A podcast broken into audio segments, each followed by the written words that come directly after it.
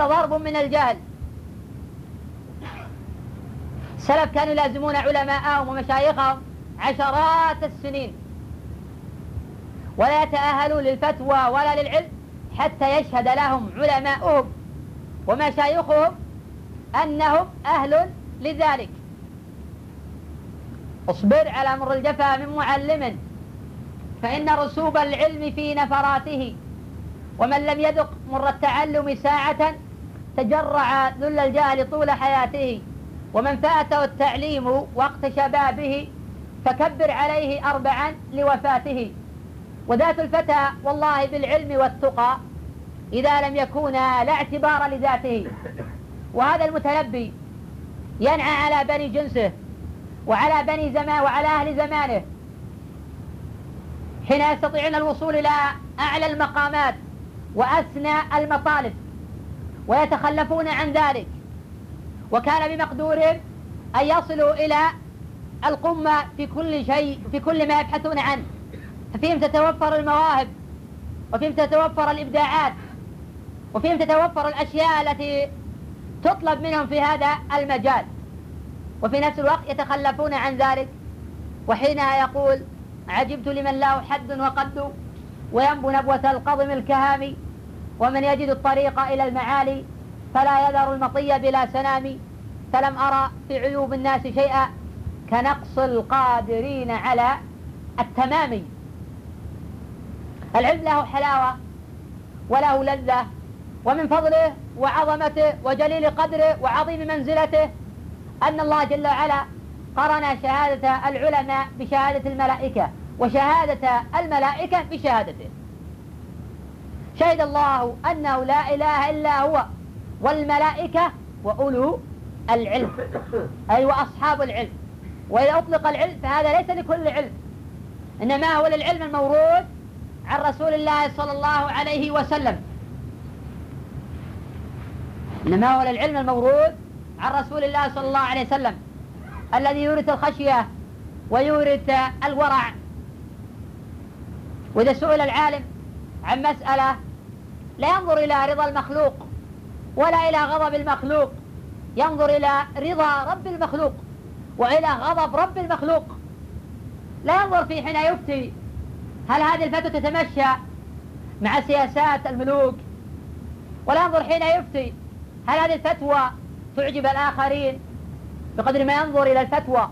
هل هذه في رضا لرب العالمين أم لا يزال في سخط إلى أن يلقاه. هذه حقيقة العالم. وهذه حقيقة التقوى وهذه ثمرة العلم الحقيقية التي أجمع عليها المسلمون. هذا العالم هو الذي تتطلع إليه الأنظار ولا تصور الإنسان أنه سقط من عين فلان وفلان أنه سقط من أعين العالمين كلهم هذا من وساوس الشيطان والمداخل على كثير العباد.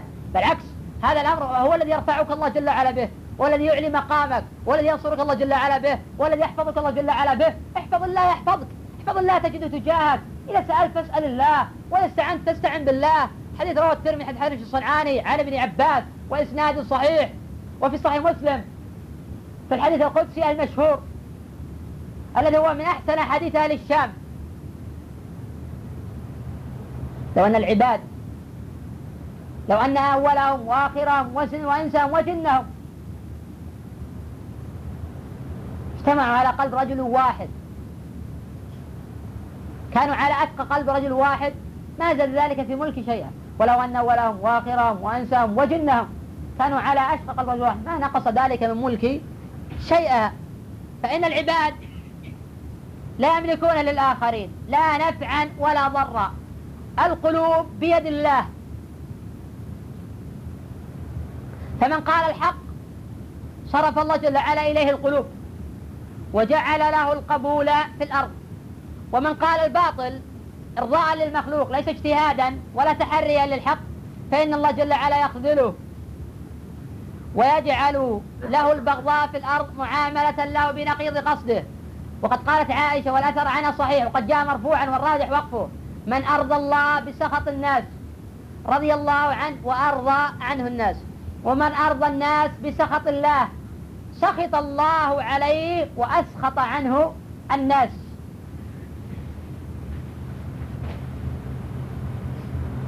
الله جل وعلا يقول قل هل يستوي الذين يعلمون والذين لا يعلمون؟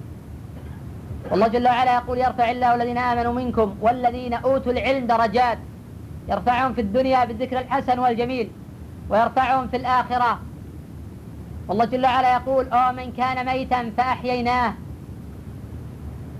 كان ميتا بالكفر فأحييناه بالإسلام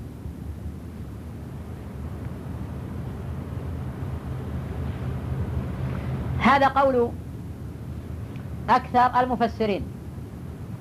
وقال جماعة كان ميتا بالجهل فأحييناه بالعلم فإن العلم حياة. وفي خلوة الإنسان بالعلم أنسه ويسلم دين المرء عند التوحد ويسلم من قال وقيل ومن أذى جليس ومواش بغيض وحسد. فكن حلس بيت فهو ستر لعورة. وحرز الفتى عن كل غاو ومفسد وخير جليس المرء كتب تفيده علوما وآدابا كعقل مؤيد وخالط إذا خالطت كل موفق من العلماء أهل التقى والتعبد. يفيدك من علم وينهاك عن هوى فخالطه تهدى من هداه وترشدي. العلم هو الذي يحجزك عن الاندفاع الذي يكون منبعثا من هيجان الشباب. والعلم هو الذي يدفعك إلى قول الحق وعدم كتمانه حين يعرض عنه الكثير. فيكون العلم رابطة وصل بين الإفراط وبين التفريط فهو الذي يورث التوسط في الطرح وفي العلم وفي قول الحق. بخلاف الجاهل فإنه قد يكون مندفعا من وهجة الشباب ومن الحماس الذي لا يكون منضبطا بدليل. فحينئذ يكون ما يفسد أكثر مما يصلحه كما قال الإمام مالك وغيره إن قوما ابتغوا العبادة وأضاعوا العلم فخرجوا على أمة محمد صلى الله عليه وسلم بأسيافهم ولو ابتغوا العلم لحجزهم عن ذلك. وكما قال عمر بن عبد العزيز رحمه الله تعالى ما يفسدها الجاهل أكثر مما يصلحه. أقف على هذا والله أعلم. الله يا بالنسبة بالنسبة يا شيخ الكافر إذا كان يريد أن يقيم العدل الرسول صلى الله عليه وسلم ذكر أن النجاشي كان نكون عادل أو كذا هل الكافر إطلاقا لا يقيم العدل؟ ليس المعنى في كلامي السابق أن الكافر لا يقيم العدل. كلامي أنا أنقض قضية أن المرء يساند الكفار ضد المسلمين لإقامة العدل ضد المسلمين. لأن هذا يقتضي عدة أمور. الأمر الأول يقتضي هذا إدانة المسلم. ما هو الدليل على إدانة هؤلاء المسلمين؟ في الحوادث القائمة. واضح من الكلام أن المسلم هو الذي فعل هذا الفعل. لأنه قال يجب مساندة الكفار لإقامة العدل. يعني معنى هذا سوف تقيم العدل على المسلمين. هم المتهمون الآن. وما اتهمت جماعات كافرة أصلا. إذا واضح آه، اتهام المسلمين. وهذا غلط محض. ولا يقره مسلم ولا عاقل. حتى الكفار ينادون بضد هذا. مجموعات من الكفار ينادون بضد هذا. وأنه ما تحققت إدانة أحد من المسلمين. ولو كان عند الأمريكان شيء من ذلك لأظهروه لشعوبهم وأظهروه لحكام الدول الأخرى. فهذا الذي أنقذه وهذا الذي أنعى قائله وأقف في وجهه. الأمر الثاني يجب تحديد العدل اللي نتعاون مع الكفار فيه. لن يقولوا نحارب الإرهاب. وهم يحاربون دول إسلامية عظيمة. يحاربون دولا أقامت العدل في شعوبهم ولا سيما الدولة الأفغانية. كيف نحاربهم؟ وهم في العكس يتحالفون مع الحلف الشمالي الشيعي. ولم وإن كان نعم في بعض أفراده من ليس من الشيعة لكن الأصل في هذا الحزب أنه شيعي. تمده إيران وغيرها من الدول الرافضية. فهم يتعاونون مع هؤلاء لإقامة حكم شيعي أو رافضي يكون عميلا للغرب. الأمر الثالث حين نقول نريد التعامل مع الكفار لإقامة العدل. ليس المعنى أن ننفي العدل عن الكفار قد يوجد في من هو عادل كما معروف في الأحاديث ومعروف في السنن الكونية. لكن هل يعني هذا أن أمريكا عادلة؟ نحن نتكلم على مسألة واقعية ما نتكلم عن فراغ. هل من العدل ضرب السودان وقتل الأبرياء بدون حق؟ هل من العدل الحصار الآن القائم في العراق؟ أكثر من مليون مسلم يموت جوعا. وتضرب المصانع وتضرب الطرق ويقتل الأفراد والأبرياء هل هذا من العدل؟ إذا كانوا يزعمون أن دولة العراق دولة إرهابية يؤخذ الإرهابي. فلما يؤخذ الإنسان بذنب غيره كما يقول الشاعر الجاهلي ولربما مأخوذ بذنب قريبه ونجله منقارف صاحب الذنب ومن الأمور تذكر أيضا في هذا الباب حين نقول نتعاون مع هؤلاء في إقامة العدل؟ لماذا نتعاون مع الكفار في إقامة العدل على أفغانستان ولا نتعاون مع الكفار على إقامة العدل على المجرم شارون؟ هذا دليل واقعي عقلي لا يكابر في أحد. لماذا تصنف الجماعات الإسلامية فإنها إرهابية؟ وشارون يستحل الأرض المقدسة ويقتل الأبرياء وينتهك الأعراض ويسلب الأموال. ولا نقول يجب أن نقيم العدل على هذا. ما لكم كيف تحكمون؟ الله أعلم. نعم.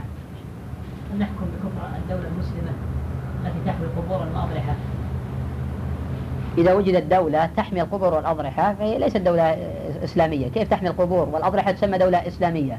وإذا كنت تشير إلى حكومة طالبان فهي لا تحمي لا قبرا ولا ضريحة هم يحاربون هذا ويناشدون الدعاء والمصلحين إلى التوجه إليهم وإلى الدعوة وإلى آه، الإصلاح. صحيح أنه يوجد في بعض أفرادهم آه، جهل بالتوحيد وجهل بالعقيدة وفي بعضهم على المذهب الماتريدي ولكن هذا يوجد في كل بلد. نحن نعرف أن كل الجامعات المنسوبة آه، على الإسلام والجامعات في الدول العربية على المذهب الأشعري باستثناء جامعاتنا الموجودة في بلادنا. فهي على المذهب آه، السني السلفي. ومع هذا في بلادنا يوجد كما يوجد في البلاد الأخرى من التطبيق الفردي. يوجد انحرافات في التطبيق الفردي. يوجد توجد شركيات توجد بدع توجد ضلالات. لكن الحماية شيء وتطبيق بعض الأفراد شيء آخر. فحين نريد أن نحكم على الدولة بأن دولة كافرة. إذا كانت تحمي القوانين فهي دولة كافرة. إذا كانت تحمي القبور وتؤيد عبادة القبور وتتحالف مع نظام هيئة الأمم في إلغاء الجهاد في قتال الأبرياء وفي خيرهم وشرهم هذا هذا هو النظام الكفري لأن ندين الأبرياء بمجرد صيحات الصحف وكلام المتسرعين الذين يريدون تبرير مواقف حكوماتهم وشعوبهم. هذا غير صحيح. نعم أنا لا أنكر وجود بعض المخالفات الشرعية في حكومة طالبان لكن نفس الحكومة لا تحمي عبادة القبور ولا تحكم بغير شرع الله. تحكم بشرع الله ولا تحمي القبور ويوجد في بعض أفراد جماعات على المذهب الماتريدي وفي بعضهم جاهل عظيم يعبدون غير الله جل وعلا وهؤلاء يناشدونكم الإصلاح والدعوة والتوجيه. والدليل على أن يتحولون من حسن إلى أحسن. وفي كل يوم يتغيرون. وعلى فرض ما يوجد عندهم هؤلاء يبقى أنهم أقرب إلى الحق من دولة الغرب وأنهم يريدون الإسلام وهؤلاء يمثلون الإسلام. ولا كل لا أصلا لا مقارنة بين هؤلاء وهؤلاء لكن أقول هذا على وجه التنزل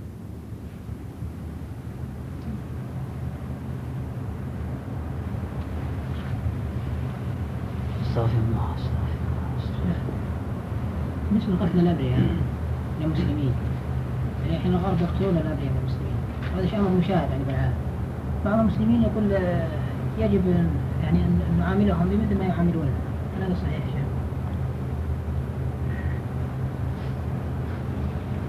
تقدم آه، الجواب عن مثل هذا. الله أعلم.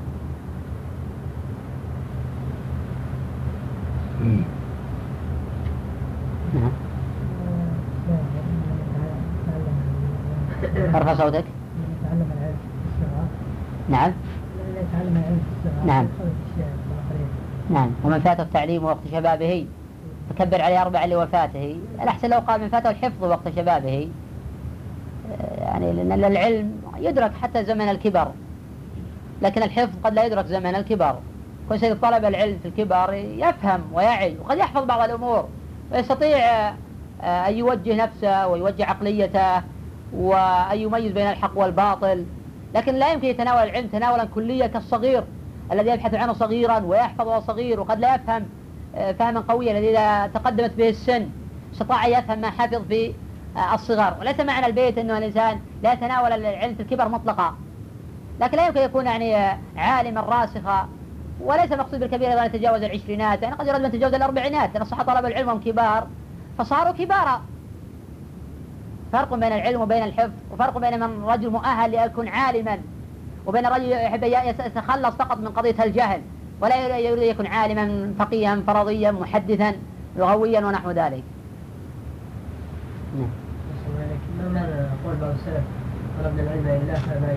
نعم. الأخ يسأل عن قول بعض السلف طلبنا العلم لغير الله فأبى إلا أن يكون لله. فهم من هذا بعض المتأخرين وقد قرأت كلاما لبعض المعاصرين في هذه القضية يقول من طلب العلم للرياء والسمعة أو طلبوه لأجل الدنيا. وهذا التفسير غلط. وهذا التفسير غلط. صواب هذا طلبوا العلم لغير الله. ولم يطلبوه أيضا للدنيا ولا طلبوا لغير الله. إنما هو شيء حبب إلى نفوسهم لم يقصدوا به وجه الله. ولا يقصدون به لا رياء ولا سمعة. وهذا هو المحفوظ عن الإمام أحمد وجماعة من أئمة السلف وهو الذي نص عليه ابن تيمية ونص عليه صاحب كشاف القناع. طلبنا العلم غير الله أي ولم يطلبوا لا للرياء ولا السمعة ولا للمال وغير ذلك. شيء حبب إليهم فطلبوه. ولهذا لما سئل الإمام أحمد رحمه الله تعالى أطلبته لله؟ قال ما لله فشديد. ولكنه شيء حبب إليه ولكنه شيء حبب إليه وقد شرح هذا الشيخ الإسلام رحمه الله تعالى في رسالة مستقلة في هذا الموضوع. لأن من طلب العلم لغير الله فهو على خطر. ومن طلبه للرياء والسمعة فقد أشرك بالله. فكيف يأبى الله إلا يكون لله؟ إنما لما حبب إليهم وهم يقرؤون عن الإخلاص ويقرؤون عن فضل العلم وعن أهميته وعن رفع درجات أهله وأنهم أولياء الله وأنهم الطائفة المنصورة والفرقة الناجية هذا الأمر أدى بهم إلى الإخلاص لله. وأدى بهم إلى قمع النفس عن شهواتها وحظوظها. فإن الإنسان حين يقرأ العلم ويقرأ الكتاب ويقرأ التفاسير ويقرأ السنة ويقرأ شروحها يرى أهمية هذا العلم ويرى عظيم أمر الإخلاص ويرى خطورة أمر الرياء. فحينئذ يصلح حاله ويتدرج به الأمر إلى أن يصلح حاله ولذلك يقل الرياء في أهل العلم آه ما ما لا يوجد في غيرهم ويكون الرياء في أهل العلم ما لا يوجد في غيرهم أقل الناس. كذلك لأن يقرؤون ويخافون أكثر من غيرهم. إنما يخشى الله من عباده العلماء. ولهذا يحصل الإعجاب والرياء والتكتم ما يعطى عند الجهال الذين لا يعرفون العلم. ولا يعرفون ما أعد الله للمخلصين ولا ما أعد الله من الوعيد الشديد للمرائين. ونعرف أن أول ثلاثة تسعر بهم النار أعمالهم هي أعمال أهل الإيمان.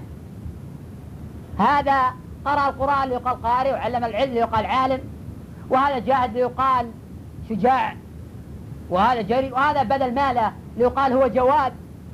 أفضل العبادات آه المالية صدقة. من النحر وبذل المال في وجه الخير ونحو ذلك. وهذا بذل ماله وهو أحد الثلاثة تسعر بهم النار وحديث مسلم حديث أبي هريرة. والآخر قاتل في سبيل الله قاتل في الظاهر لإعلاء كلمة الله. ولكن حين وقف بين يدي الله إذا هو قاتل ليقال هو جواد يوم تبلى السرائر. وقال تعالى وحصل ما في. تميز هذا من ذاك. والآخر قرأ القرآن وعلم العلم. ليقال هو عالم. ما علم العلم؟ لإخراج الناس من ظلمات الجاهل إلى النور. علم العلم يقال هو عالم وعظ وحاضر يقال هو بليغ. هو يحسن الكلام. أو يصدع بالحق يقال هو شجاع وجري أو يبحث عن الرياء وعن السمعة. هؤلاء أول من تسعر بهم النار العارف حين يقرأ مثل هذه الأمور يبتعد عن آه، آه، هذه الرذائل وعن هذه الأخلاق السيئة وعن هذه المطالب الدنيئة من اكتساب مدح الآخرين. الناس ما يملكون لك شيئا. والذي يمدحك اليوم قد يذمك غدا. ومن مدحك بما ليس فيك ذمك بما ليس فيك. الله أعلم. نعم. شيخ ما معنى قول النبي صلى الله عليه وسلم؟ المسلم أخو المسلم لا يسلمه هذا نعم. الأخ يسأل عن معنى قوله صلى الله عليه وسلم المسلم أخو المسلم لا يسلمه أي لا يسلم إلى عدوه ليقتله أو يفتنه عن دينه. والمؤمن للمؤمن كالبنيان يشد بعضه بعضا. والمؤمنون والمؤمنات بعضهم أولياء بعض. والنبي صلى الله عليه وسلم يقول انصر أخاك ظالما أو مظلوما. والأدلة في هذا الباب كثيرة. نعم. بالنسبة لقراءة التاريخ سيرة النبي صلى الله عليه وسلم تاريخ الإسلام عنه يعني كيف يستفاد به يعني في تطبيقها في الواقع؟ مجرد المعرفة. العلم شيء والتطبيق شيء آخر. يعني ترجمته يعني. ليس كل من تعلم استطاع يطبق ويترجم هذه الأحاديث إلى أمور واقعية ويتعامل معها. وأنا قلت فيما سبق أن العلم مراتب والناس يتفاوتون في العلم كتفاوتهم في خلقهم وأشكالهم كتفاوتهم في إيمانهم وصلاحهم. بعض العلماء قد يكون متخصصا في جانب من الجوانب ويبدع فيه. وبعض الناس قد يكون متخصص في جانب الجانب ولا يبدع فيه. وبعض الناس قد يكون علمه عاما شمولية. عنده علم في الحديث عنده علم في الفقه عنده علم في التفسير عنده علم في اللغة عنده علم في آه، الاعتقاد عنده علم في التاريخ. وهذا يندر وجوده في العلماء ولكن يوجد في كل قرن نوادر من هذه الطبقة وهم العلماء الشموليون. إذا توفرت أمور العلم عند الرجل قد يختلف مع الآخرين في تطبيق وتنزيل بعض الوقائع التاريخية على مجتمعهم وعلى واقعهم. وذلك راجع إلى أسباب قد يستعجل الحكم بسبب وقوع الحادث فيريد يستدل فيخطئ في الاستدلال أو في تنزيل الواقع على ما يريد. وقد يجتهد في ذلك وقد يبني ذلك على قصة تاريخية ضعيفة. وقد يبني ذلك على قصة تاريخية صحيحة. ولكن لم ينظر إلى ملابسات القضية قد تكون القضية قضية عين. وهو نزلها تنزيلا عاما وقد يكون العكس. لما الضروري إذا أراد ينزل يكون عالما بأصول الفقه وعالما بقواعد الفقه. ويتأنى في تنزيل القضية على الواقع. فنحن من الضروري نستفيد من تاريخ من سبقنا. تاريخ الصحابة تاريخ التابعين من الضروري نستفيد منه. وأن نقرأ وأن ندرس دراسة متأنية. وحين نستطيع أن ننزل هذه الآثار وهذا التاريخ على واقعنا ونأخذ منه العبر والدروس. نعم. إذا قلت لك الضابط يعني في صعوبة من ذلك لكن قد يختلف هذا باختلاف فهم العالم وإدراكه ومعرفته ومدارسة القضية مع الآخرين. هذه تنتج يعني أشياء مهمة جدا. يكون الإنسان يستقل بفهمه دون الآخرين. قد يكون اجتهاده قاصرا لكن حين يسأل القضية مع الآخرين وينظر في شبهات الآخرين ويقرأ عن الآخرين يستطيع أن يضع القضية آه، موضعها. صحة حديث تسحروا فإن في السحور بركة. يقول إذا كان الحديث صحيحا للسحور مطلقا مقيد في رمضان فقط. وهل يجب علينا السحور؟ حديث تسحروا فإن في السحور بركة. من رواه؟ الأخ يسأل عن صحته وأنا, وأنا أسألك. نعم؟ الأخ يقول رواه مسلم. صاب ولا أخطأ؟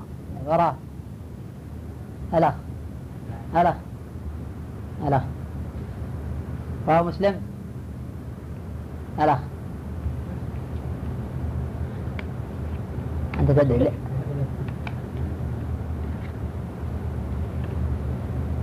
إذا كنت تدري قد لا أسأل غيرك. إذا كنت أنت لا تدري قد لا أسأل غيرك. عجيب. من, من من الإخوة يجيب. عجيب.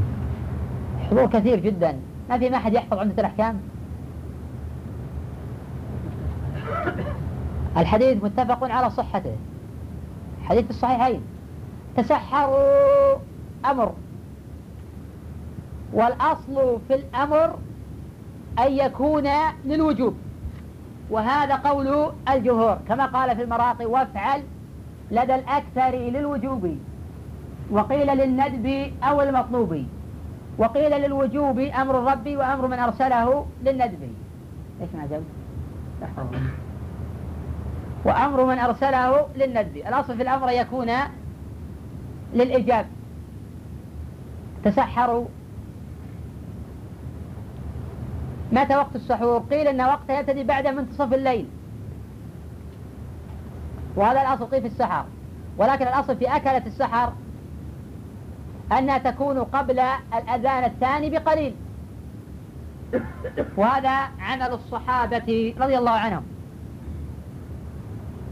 قولوا فإن في السحور بركة. معنوية وحسية. فإن في السحور بركة أي معنوية وحسية. الحسية لدفع الجوع والعطش. والمعنوية لما يحصل في ذلك من الثواب وما يتعلق بذلك. الأخ يقول إذا كان الحديث صحيحا؟ تقدم الحديث متفق على صحته لكن بقي من هو صحابيه من هو صحابي الحديث؟ اختار أحد ثلاثة. الأخ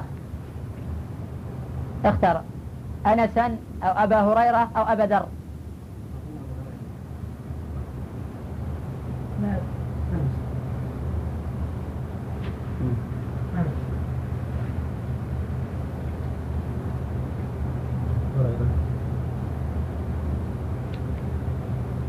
اختلف الأخوة.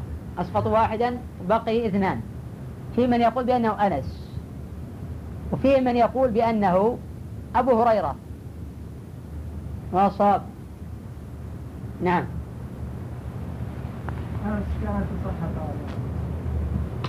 نحن نريد رأوي الحديث. ما يلزم من ذلك. النبي صلى الله عليه وسلم تسحروا فإن في السحور بركة. الأخوة والأخوة الخلفيين. من يجيب آه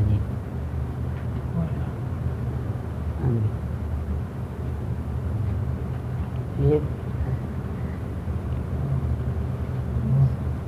نعم نعم ليش يعني لا لا انسا ولا أبا هريرة ولا أبا ذر. لا الأخوة أصح منك. اختلفوا في اثنين وهو الصواب. في أنس وفي أبي هريرة. انظر الخلفيين جدا.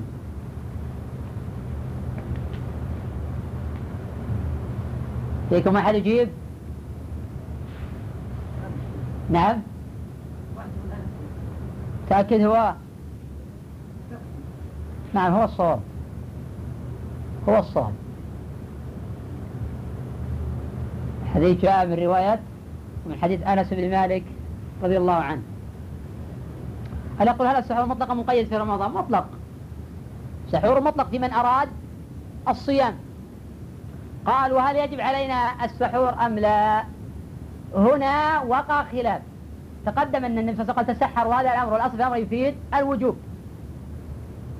لكن في قرينة صارفة عن الوجوب ما هي يا خالد؟ الوصال. فمن أراد منكم يوصف يوصل الله؟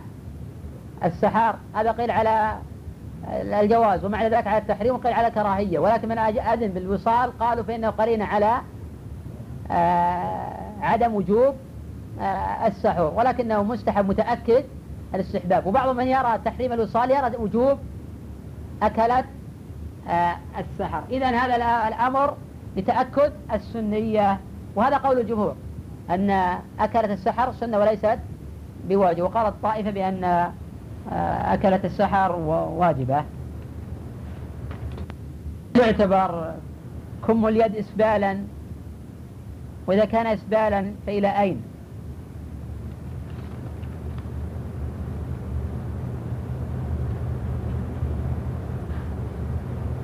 والآخر الثاني يقول كيف العلاج؟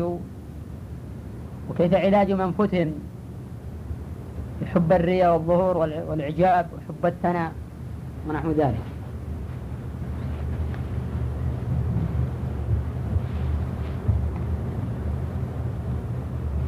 السؤال الأول هل يعتبر كم اليد إسبالا؟ الصحيح أن الإسبال لا يقع في الأكمام. وقد جاء عند الترمذي وغيره أن كم النبي صلى الله عليه وسلم إلى الرسل. وفي إسناده ضعف.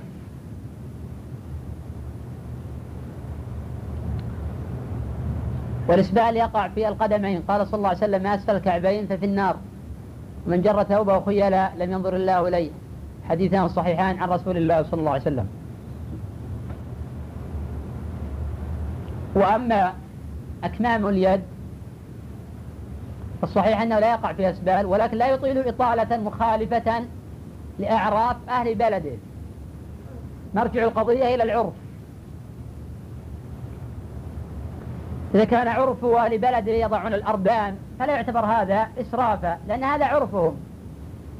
فيعتبرونها بهذا جمالا ونحو ذلك. ما لم يبلغ حد الإسراف المذموم فإذا خرج عن عرف البلد أو بالغ في ذلك أو تميز عنهم فيعتبر هذا لباس شهرة ويعتبر ضربا من الإسراف أما إذا جار أهل بلده ولو اعتبر في البلد الأخرى إسبالا فلا يعتبر هذا أو اعتبر في البلد الأخرى عفوا آه، إسرافا فلا يعتبر هذا إسرافا بالنسبة لبلد دون البلاد الأخرى. ومراعاة أعراف الناس في ذلك ضروري. وقد سئل الإمام أحمد رحمه تعالى عن الثوب الأسود المخطط بالبياض. سئل عنه في بغداد فمنعه. قالوا أما في مكة فلا بأس. قال غير واحد لأن أهل مكة كانوا يلبسونه. وأما أهل بغداد فلم يكونوا يلبسونه فكان في زمانهم من لباس الشورى. ومن لبس ثوب الشورى؟ ألبسه الله ثوب المدلة يوم القيامة